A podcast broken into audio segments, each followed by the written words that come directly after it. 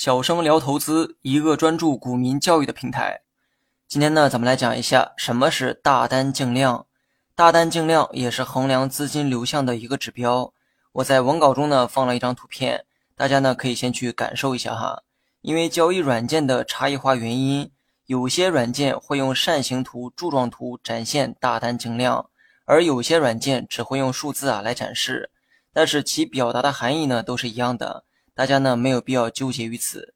大单净量是指大单净流入或者是净流出数量与流通股的一个比值关系。流通股呢在入门篇有过讲解，大家呢可以去复习一下。至于大单净流入、净流出则很好理解，之前的内容啊就讲过何为大单。所谓的大单就是人们常说的主力资金，这一些单子的买卖金额或者数量比较大。所以呢，才叫做大单，能够大金额买卖的人，多数是主力机构，所以大单呢也被认为是主力资金。所谓的大单净量，就是先求出大单的净流向，也就是用大单流入减去大单流出，然后再除以流通股，就等于大单净量。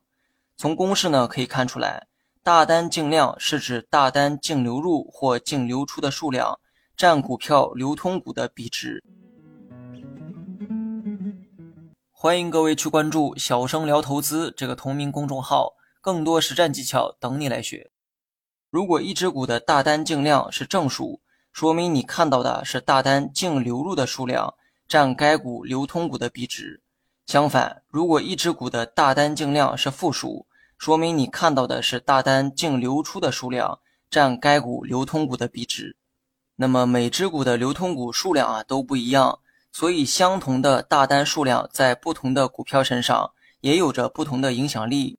就像一顿饭吃三个馒头，对大人来说呢，这很正常，但对小孩的影响啊却很大。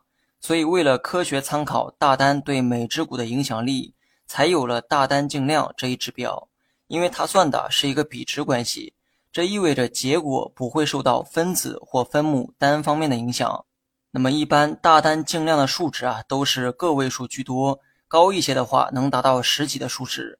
如上文图中所示的那样，一般次新股容易出现大单净量较高的现象。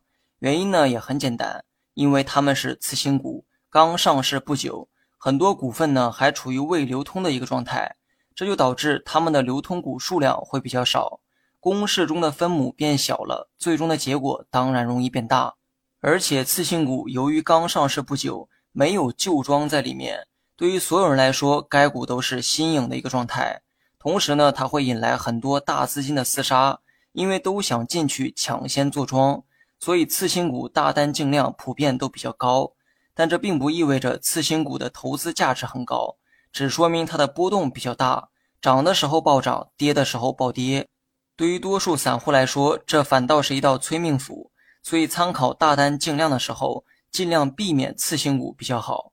如果你学会了，别忘了评论区回复六六六。